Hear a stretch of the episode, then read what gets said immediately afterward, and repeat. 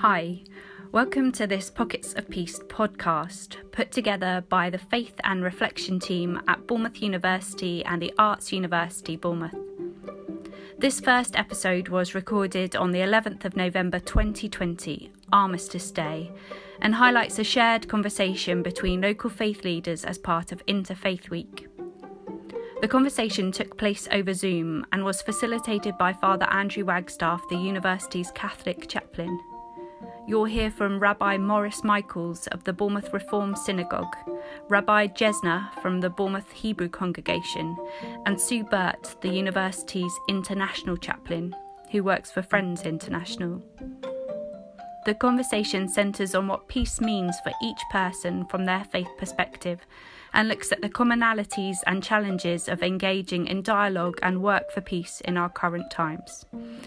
I'm Reverend Ruth Wells, Senior Chaplain for the universities, and I hope you enjoy this little pocket of peace.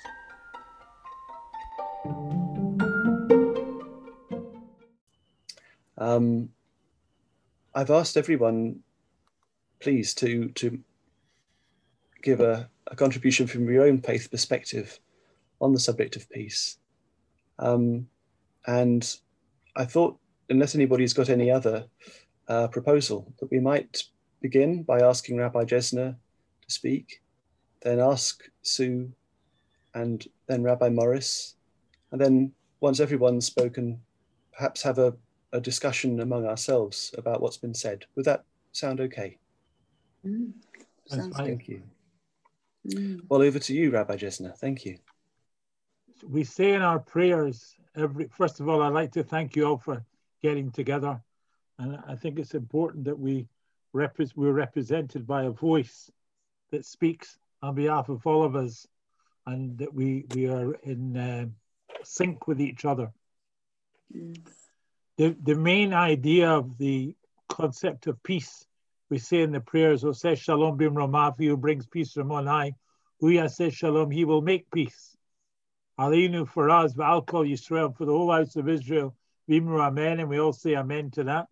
But what, what is it, the concept of peace itself? Peace itself is A, people have to have peace of mind. B, people have to want to live together. In other words, the Almighty, as I believe, facilitates this concept of peace. But people have to want to live together in peace and harmony. And the, the late Chief Rabbi Lord Jakobovits used to speak about dignity of difference. In other words, you may have an opposing view to somebody else, but you can still be dignified and respectful to their point of view and to your point of view. And when you do something like that, it creates uh, a means of peace. It creates a means of harmony and understanding rather than discord and conflict. You know, the Bible begins with the book of Genesis, and I don't need to tell you people what it is because we all understand it. It talks about, in each of the days, it talks about division. Every single day, it talks about division, bar the third day. The third day, it plants fruit, trees, etc., etc., etc. The other days with division, the earth and the sea, the night and the day, etc., etc the water and the land. There was always division. And the idea is that we shouldn't have division. We should be able to talk to each other and we should be able to talk to each other as a means of respect. And that's my thought. Thank you, Rabbi.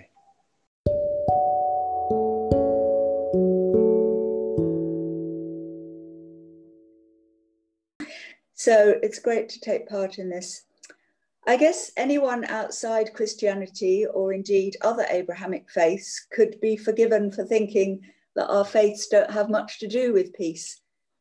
We have a, a history of so called religious wars or wars carried out in the name of religion.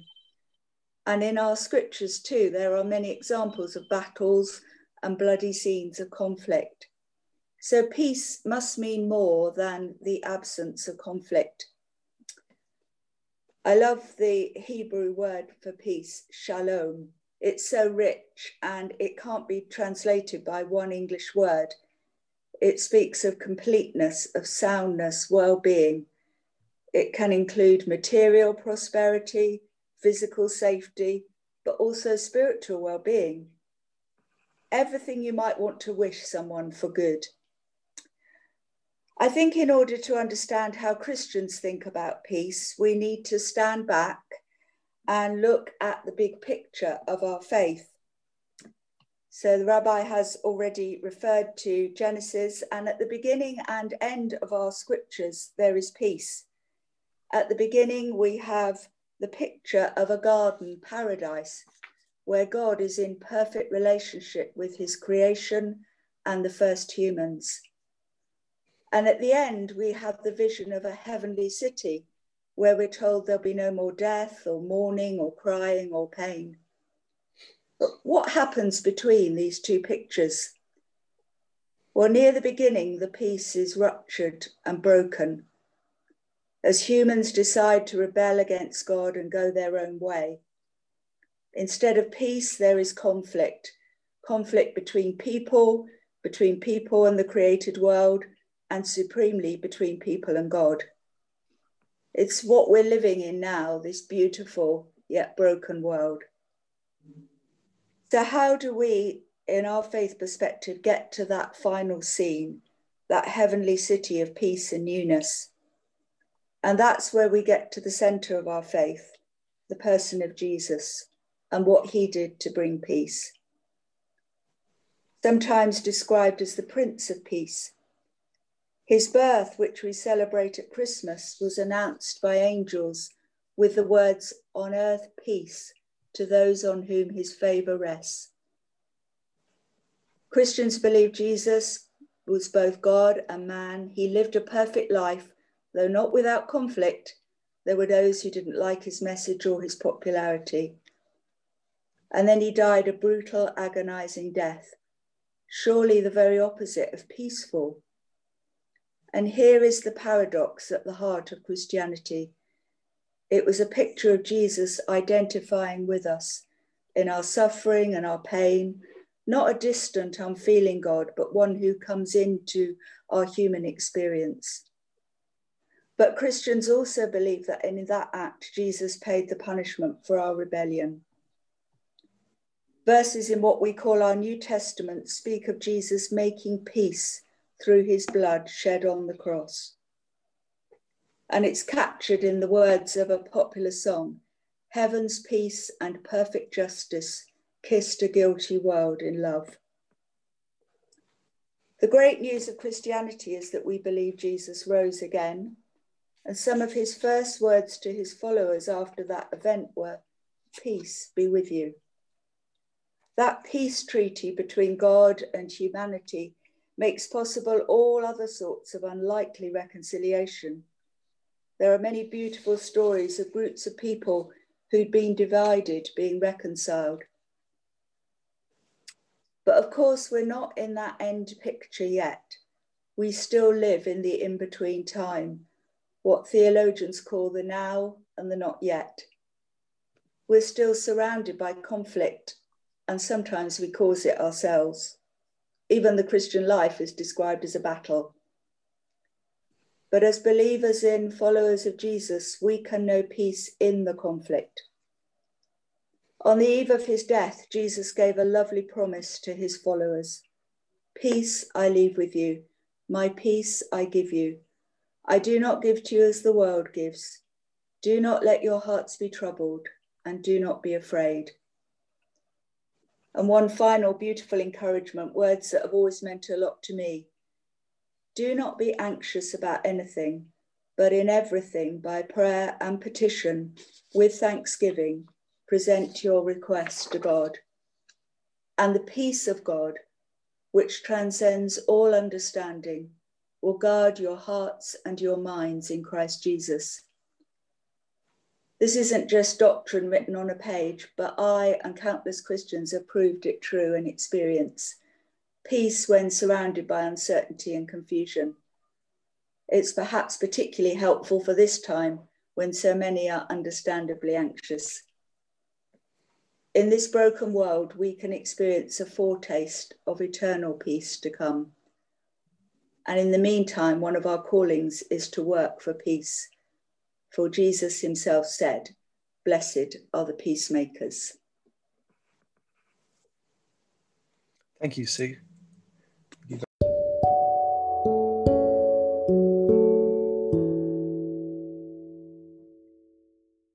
As Sue said, um, the Hebrew word for peace is shalom, um, and clearly something which is important within Judaism because the Hebrew Bible has the word 237 times. I, I didn't go through checking them up. There's a book which tells me. Um, and clearly it's something to be desired because it's paired in the Bible with so many different verbs. Um, we are told we come in shalom, we go in shalom, we go up in shalom, we go down, we go out, we return, we dwell, we sleep, all in shalom. And we could be even more practical than that because the Bible uh, commands us to make peace, to search for peace, to seek peace and even to pursue peace. In the books of Psalms and Proverbs, we learn of, of speakers of peace and counselors of peace. And the book of Numbers and the prophets, Ezekiel and Malachi, speak of a covenant of peace. Uh, peace is so was so, the concept of peace so important that many names in the Bible are derived from the word shalom. Uh, Shlomo, Solomon, uh, Shulami, uh, Salome, Shulamit, Shlomtzion, and there are no less than 63 different shaloms. So clearly, uh, peace or shalom is something very, very important. Now, generally, we think of peace as being the opposite of war. Whether it's Tolstoy's War and Peace or Ecclesiastes, a time for war and a time for peace, that's the way we tend to think of it. But shalom, as Sue said, means so much more than that. Its first use in the Bible is a message from God to Abraham that he will go to his ancestors in shalom. Do we have that in, in the English common phrase, RIP, rest in peace? When Jacob meets the shepherds, he asks after his uncle's shalom, meaning Laban is, is Laban well? A modern Hebrew in, in, a modern greeting in Hebrew is Ma shlomcha. How are you? What is your shalom? And we all know the story of Joseph's uh, brothers finding their money in the sacks with the food. And they're, they're, they're fearful when they return to Egypt. But the servant says to them, Shalom to you, and don't be afraid. So we can see that the word shalom means so much more. The root from which shalom comes can mean harmonize, blessing, complete, friendship, being whole, full, well, safe. However, I don't believe that these are different meanings.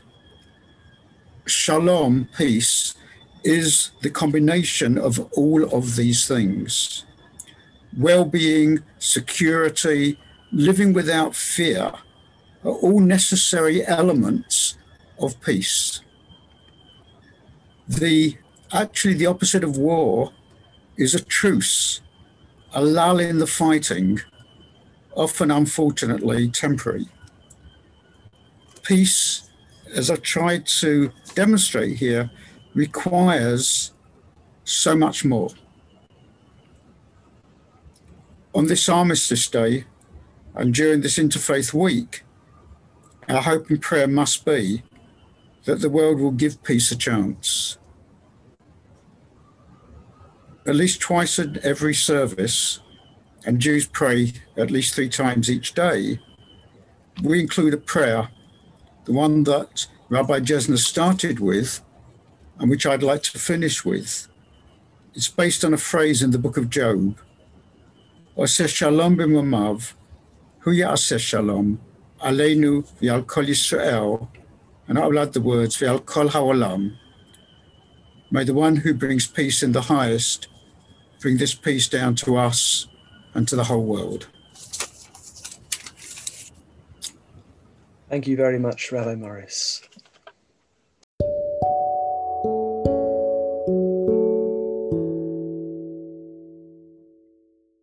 So, I think everybody, in some way or another, has mentioned so far the, the tension between um, what we might call the eschatological peace, um, the peace of the Garden of Eden, the peace of the covenant, the peace of the holy city, but also the peace of this world, the peace of dignified disagreement, the peace of um, uh, the peace of um, the absence of war and conflict, the peace of the um, the peace that goes beyond that to being a, a, a complete well-being, um, the peace of the nation. So I wonder if we could go again, um, perhaps this time starting with uh, Rabbi Morris and then Sue and then Rabbi Jesner, and just ask ourselves um,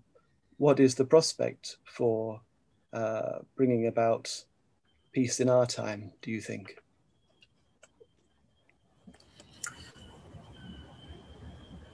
I think that we live in very difficult times um, where politically and economically there is so much tension between peoples that the the only real way forward is by those of us who have faith, who have a religion, um, almost taking up the cudgels for peace, if that's not an, an anachronism, um, because we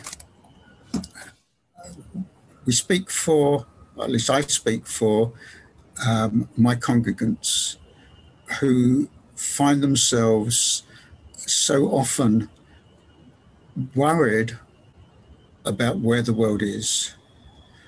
Um, they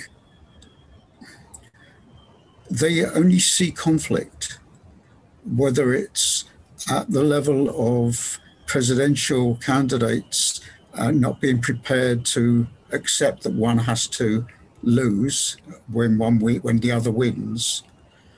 Um, they see problems between uh, the leaders of countries, between the open tension, the open I mean, just taking an area that uh, that, that we uh, probably are not terribly involved with, um, but a problem between Armenia and Azerbaijan over a disputed piece of territory, which immediately brings in Turkey and Russia and Iran, and it's like it's as though we are finding it, it's as though we're with the leaders of, of countries and I'm not just talking about those, but just using that as an example, the leaders of countries are looking for an excuse for war.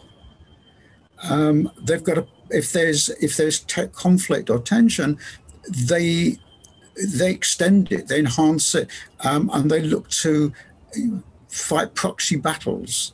Um, we've seen that horribly, horribly, horribly in the Yemen. Uh, with Saudi Arabia and uh, Iran uh, using the, the, the place as a battleground so as to avoid actually fighting each other.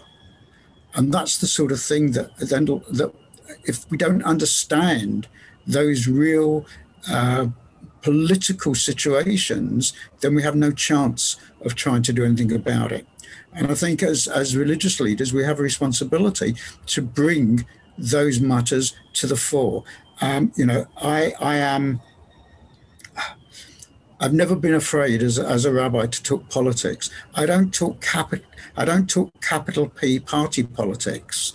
I talk small p politics. I make that very very clear. But everything that as leaders, that we, as, as religious leaders, we believe in our values and our, uh, uh, have to be involved with politics and economics. We can't not. Thank you. Sue, from your perspective, peace in our time, is it is it realistic? Um, I think it can happen on a small scale. I think sometimes in wars and conflicts, we see peace happen in two different ways. One way is that one party definitely wins, and so peace is restored, but there's that ongoing tension because there's a, a winner and a loser. Other times, peace treaties are brokered. They happen. They might be a bit uneasy, but I think we can all think of times when peace has been brokered between two warring nations, two warring factions. So, and in that, I think we just see a little glimpse of the fact that there can be peace, that there is a, a better creation awaiting us. But yeah, I I loved what um, Rabbi said about peace often being paired with different verbs. And that says to me that peace has got to be an active thing. It sounds a very passive thing, doesn't it? But actually, peace has got to be active. It's something we've got to work towards. And often it comes down to the willingness of individuals or countries to want peace and to work towards it. And mm-hmm. often I think that comes down to relationship I heard um, someone say once that an enemy is the person whose story I haven't heard. And I love that. So, people we don't understand, people where we think we're different and there's this conflict. But once you've heard the story, once you begin to build relationship, then I think there's hope for peace. Mm-hmm. And that's where I think, as people of faith, we should fit in. But yeah, I mean, none of us have actually mentioned that S word, sin, but I guess we all believe that there is such a thing as human sin, that rebellion against God. And because of that, I think there's always going to be war. So there's going to be the wonderful examples where you think peace has been achieved in a situation, but then another conflict is going to break, break out. So I think in this world, we're not going to achieve ultimate peace. Thank you. So, um, I mean, the active the active peacemaking there is to do with meeting others and uh, trying to understand. So I think it's mm. quite there's something uh, a link there to what Rabbi Jesner was saying about dignified disagreement. Mm. Um, I mean, would you say, Rabbi, we need to explore our disagreements if we're to bring about peace?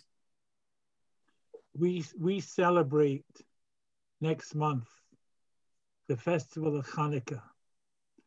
Festival of Hanukkah is an eight-day festival, and it marks the rededication of the temple, where the temple was plundered and destroyed. They found, you know, the famous story. They found a little jar of oil. They thought it was going to last for one day. It lasted for eight days. But there's two messages to Hanukkah and it affects every single person out there in the marketplace, particularly the religious leaders. Number one is that the light of Hanukkah has to be a gentle glow, that everyone gets a warmth from it rather than turned up full scale where you've got nationalism, where you've got um, um, extremism, all these different things coming, because that doesn't work. It's never worked. All it's doing is causing more and more conflict. It has to be a gentle glow. And as faith leaders, we're involved in that. But more importantly than that, there's a question on the Hanukkah candles. Do we light one? Or do we light one, then two, then three, then four, then five, as it's to publicize the miracle of Hanukkah? So we say, according to the rules of Bet Hillel, that we light the first night one, Then the second night we're like two, third night three, but we start from the from the third night. So the third night we're like three, two, one, four, three, two, one, etc., etc. What is the idea of the eight seven six five four three two one? The eight seven six five four three two one is for us as religious leaders to pass on that torch of peace and of hope. To say there's no hope, it's not going to work. There's always hope. We always have to live with the faith, that inner faith, that the, what the Almighty does, whilst you and I don't understand it, because we look only at one side of the mirror, the Almighty sees both sides of the mirror. And when He's looking at the other side of the mirror, what may not be good for me today may be good for me in 10 years' time, or maybe good for my grandchildren in 40 years' time. But it's still right because we say in the book of, of, of Lamentations, Ein there is no evil emanating from on high. God doesn't cause war, man causes war. So, in other words, as faith leaders, if we can create a gentle glow that people come along in all the faiths and take warmth from it and comfort and understanding, you can take away 90 to 95% of the conflict in this world. Because and in the olden days, wars were always fought, unfortunately, over religion for some unknown reason. The religion always came into it, some somehow or another it came in. So therefore, to create a gentle glow, to create what I said, dignity of difference, that we understand each other. And it's a case of not he's got and I want what he's got. It's a case of to let to teach yourself that that's what God gave you. If that's what you've got, if that's your portion in this world, deal with it. Get on with it. Be as good as you can at doing it. But what somebody else has got, it's not your business. Let them get on with it. They may have, you know, everybody says if you take your troubles and you put them up on the wall in a in a bag, and everybody puts their troubles in a bag, and says, okay, go and choose whatever troubles you want. You take your own troubles back again. Why? Because you can mm-hmm. deal with your own troubles. You can't deal with other people's troubles. And so, therefore, it's for us as religious leaders to try to create this warmth where people understand and they want to hear the word of God. They want to hear the word of the Lord. However, you want to say it, however, you want to spell it out, however it comes. But if you have that gentle glow, I believe that the world could be a better place to live in.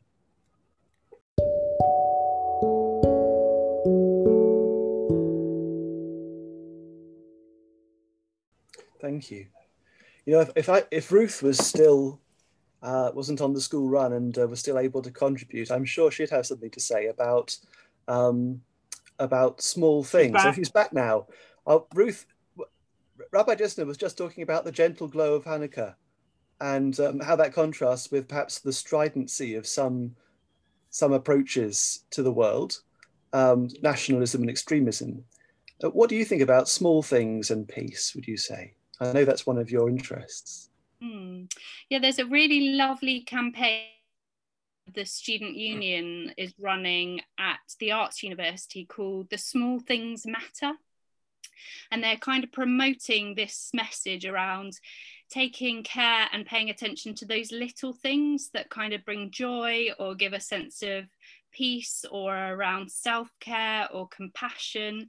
And i i feel really drawn to that. I think in a world where particularly now things feel out of control actually taking time to be mindful about those things that we do have control over about you know finding i talk about pockets of peace but finding pockets of peace those little glimpses of uh, small things and i guess kind of being uh, dwelling in those and being conscious of those um, i think yeah in the grand scheme of things where nothing feels like it, it's within our control. Those little things are really important. if anyone would like to jump in and uh, don't, don't feel you, you, need to wait an invitation from me, but um, thank you very much for that, Ruth. I, I saw a program this morning on television. I was watching the news and it's what Ruth was saying, small things matter. They were, what they were doing was, there's a, I forget the guy's name, but he's organized for water sports for disabled children. And he goes surfing, he takes them surfing on the sea. And the smile on their faces when I saw it this morning was amazing. I mean, they're, they're going maximum 50 yards, but the joy and happiness and the smile of them was just amazing to watch. These kids that are kind of, you know, disabled, unfortunately, they're left behind. And here's a guy who's taking these kids out on a raft, on a board, and he's helping them and he's making their day. That these little things you're talking about, Ruth, that's what matters. That's what helps promote. You know, people watching that this morning are not saying, well, uh, let Boris Johnson take the first uh, injection. This is something that's reality. This is something that people are doing, and that's what you have to promote. Mm.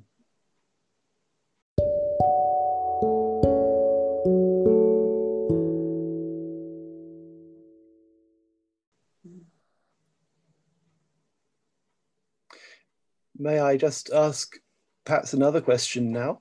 Um, we've, I think we've talked a little bit about um, what what the what the role of the Almighty might be in bringing about peace. Um, Rabbi Jesner, you mentioned that the Almighty, um, no evil comes from the Almighty, and I think in the Catholic tradition, there's, there's a similar idea. St. Augustine said that God does not uh, does not um, cause evil, and if he allows it, it is because he can bring a greater good from it. Um, now, we live in a time of, I would say, comparative peace here in Europe in the 21st century. But of course, when we look back, uh, we can see that there have been great sacrifices made by, by those who've gone before us uh, in war. Um, what would you, each of our perspective be perhaps on, on the sense of looking back with gratitude as a way of um, sowing peace in our own time? Um, perhaps I might begin with Sue this time.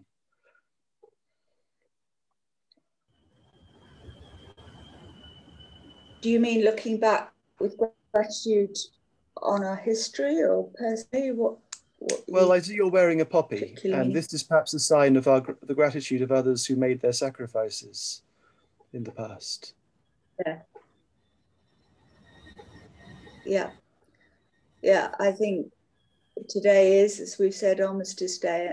I think looking back remembering is really important, especially in a world that seems to value the instant and the new and there's lots of good things about new things. I'm not trying to say there isn't, but I think if we lose that sense of history and what has gone before us, then that's very dangerous. So, and gratitude in itself is a really powerful thing. I think, you know, we've we've got a world that's full of people moaning at the moment, haven't we? In many ways, mm. sometimes justly, sometimes unjustly, but we look at our own country, which is relatively well off and doing okay compared with many countries, and Yemen's been mentioned, we think of some of the countries that are really struggling in this present situation, and yet people are finding so much to complain and moan about.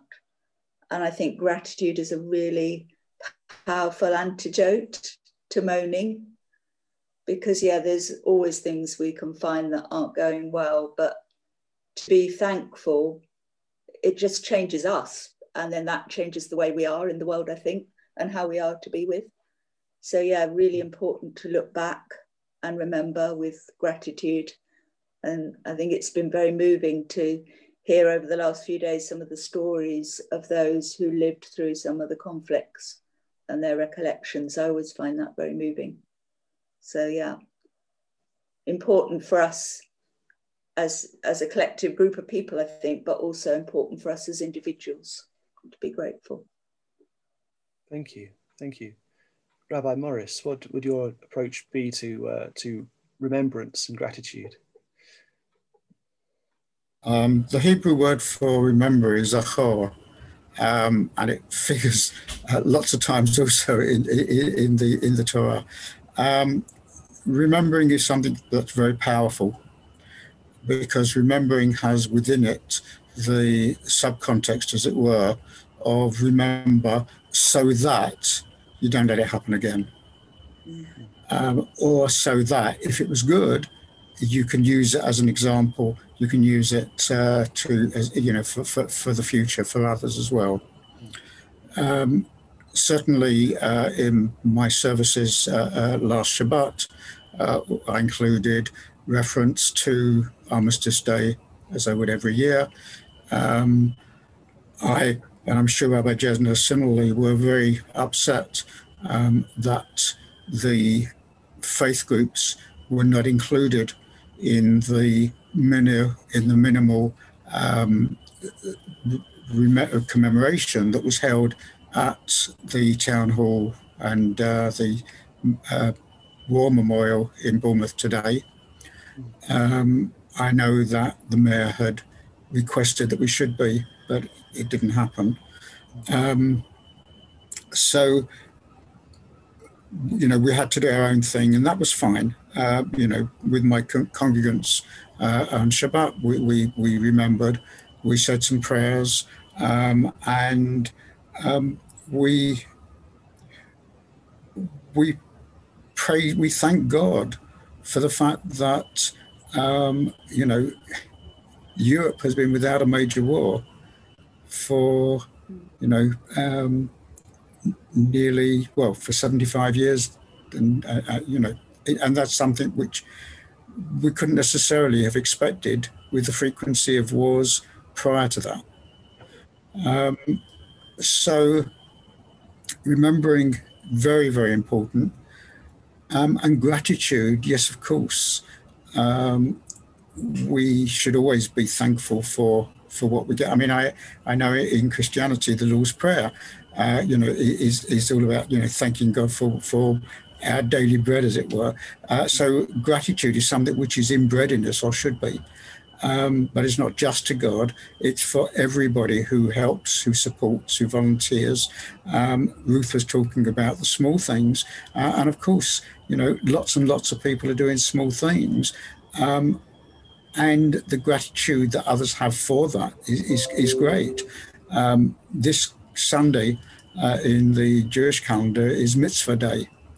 Uh, it's a day when uh, lots of people will be things for others. Um, my message to my congregants uh, in, in our weekly email was um, I know you can't go out and do the big things this year, but just do some little thing that you wouldn't otherwise do. You know, if it's phoning you that aunt who you keep promising to phone, but you dread it because she always moans, go make that phone call. Uh, you know, if you're worrying about the neighbor next door, but you're a little bit afraid because you don't want to inter- interrupt with what they might be doing, go and check on, on them. So it, it, those little things that we've talked about come very strongly in Mitzvah Day. But the importance of it is that the person who is helped is then given the blessing of being grateful. Um, you know, when we do something for somebody else, we, we, it, it, it's not just they who uh, receive something, we receive something as well. There's a satisfaction in doing. Thank you. Thank you. Um, Rabbi Jesner. We say in the prayers on Saturday morning, Nishmat kol chai tevarech et shimcha. The breath of life of every single person is there to bless the Almighty in any which manner you wish. During the conflict of 14 to 18, 39 to 45, and subsequent conflicts. People sacrificed, made the ultimate sacrifice in order that you and I can be sitting here today having a chat over the computer in order to, on this Remembrance Day, the 11th of the 11th, in order to commemorate and to bless and remember these people, as they say, they shall not grow old as we that are left grow old. Right? We will remember them at the going down of the sun. What is it we're remembering? A, we're remembering the sacrifice that they gave. B, we're remembering that they left loved ones, people who they were really close to, and went into a world that they never knew existed.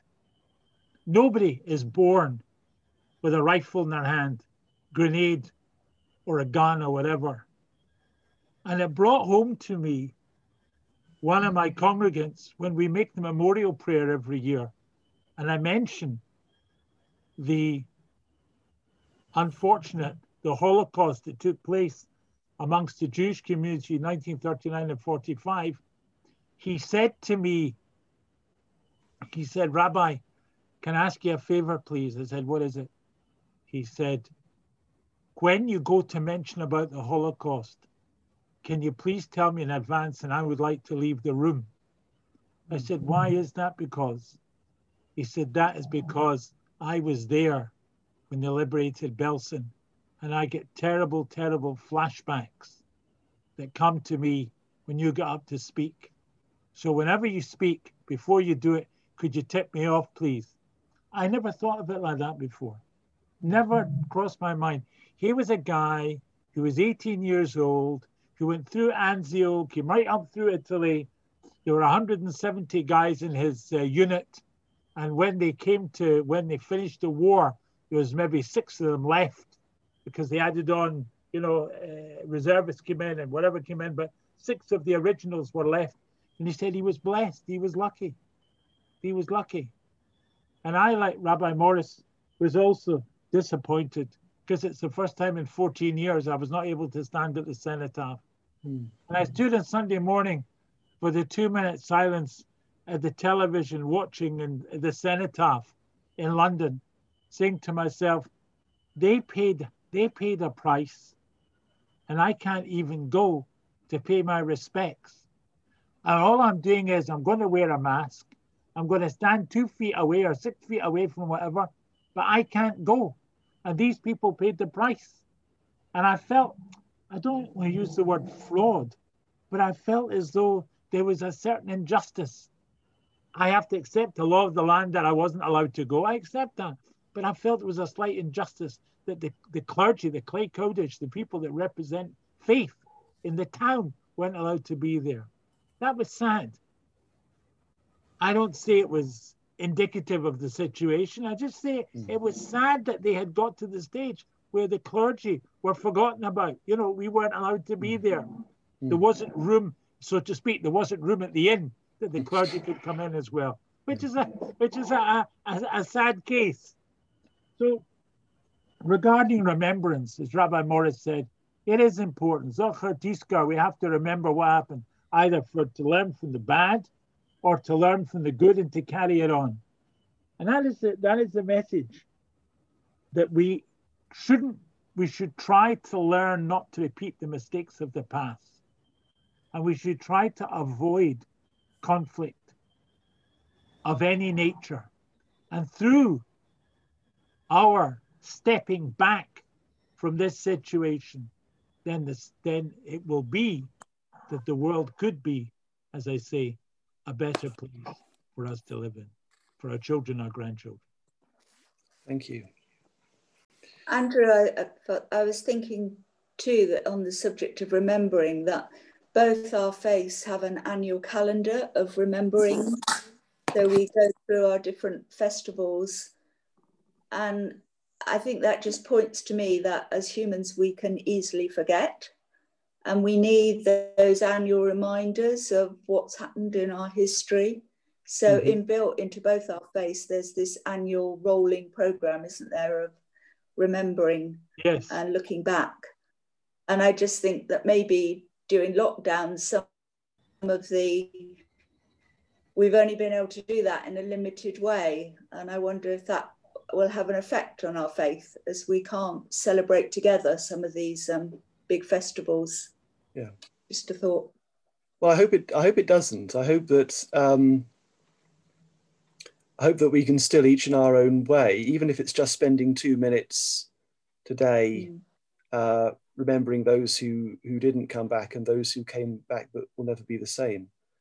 Um, that, that, we each of us uh, in our country, whether we whether we have faith or not, can can spend some time remembering the past and, and doing our best to learn its lessons and not to to to repeat its mistakes.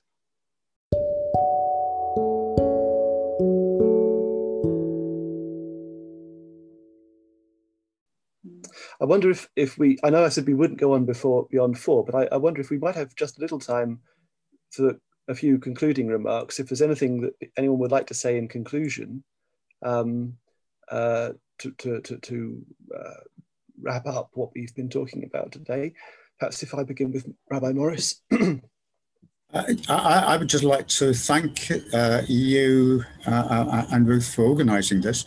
Um, I think it's been very helpful uh, because, uh, uh, as she just now said, and Rabbi Jesner before, that we weren't able to really um, remember in the way that we would normally do.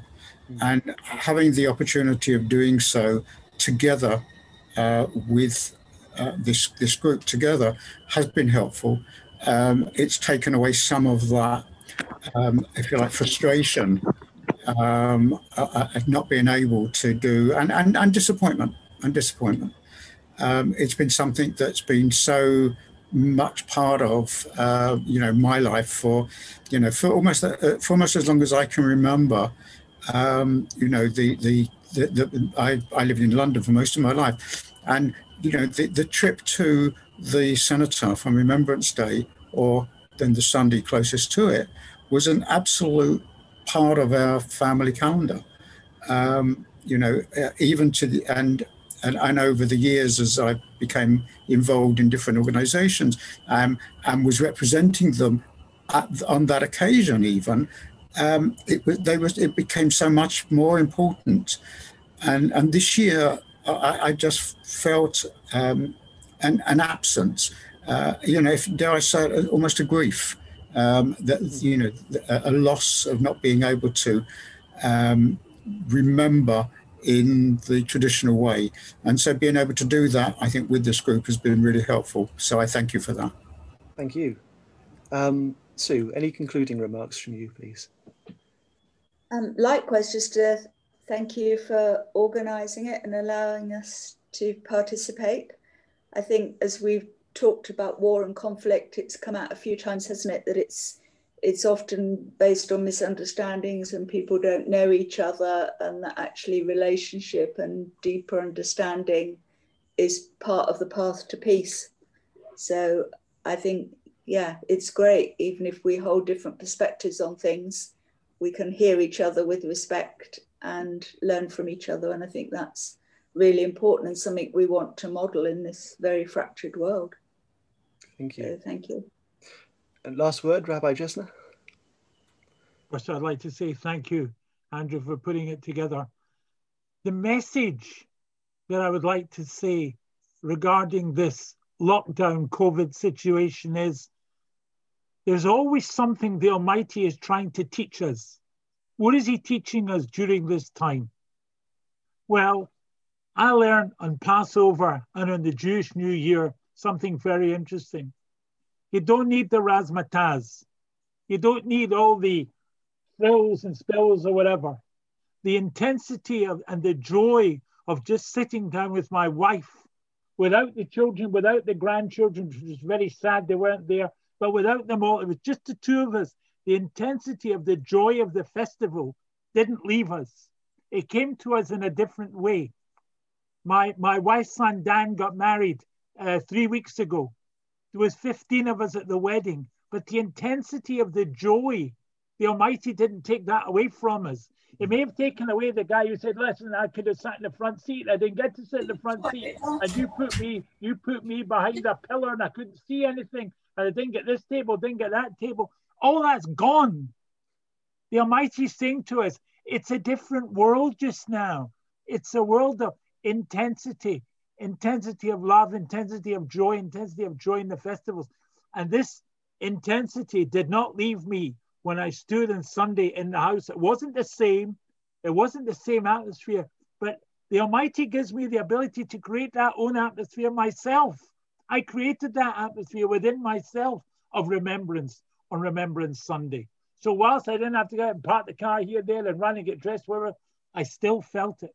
And that's what the Almighty is teaching us. It's not a matter of having to have hundreds of thousands of people running around Oxford Street and Regent Street buying presents, buying this and this. It's the intensity of the joy of the festival. That's what it's all about. That's what we remember. Thank you.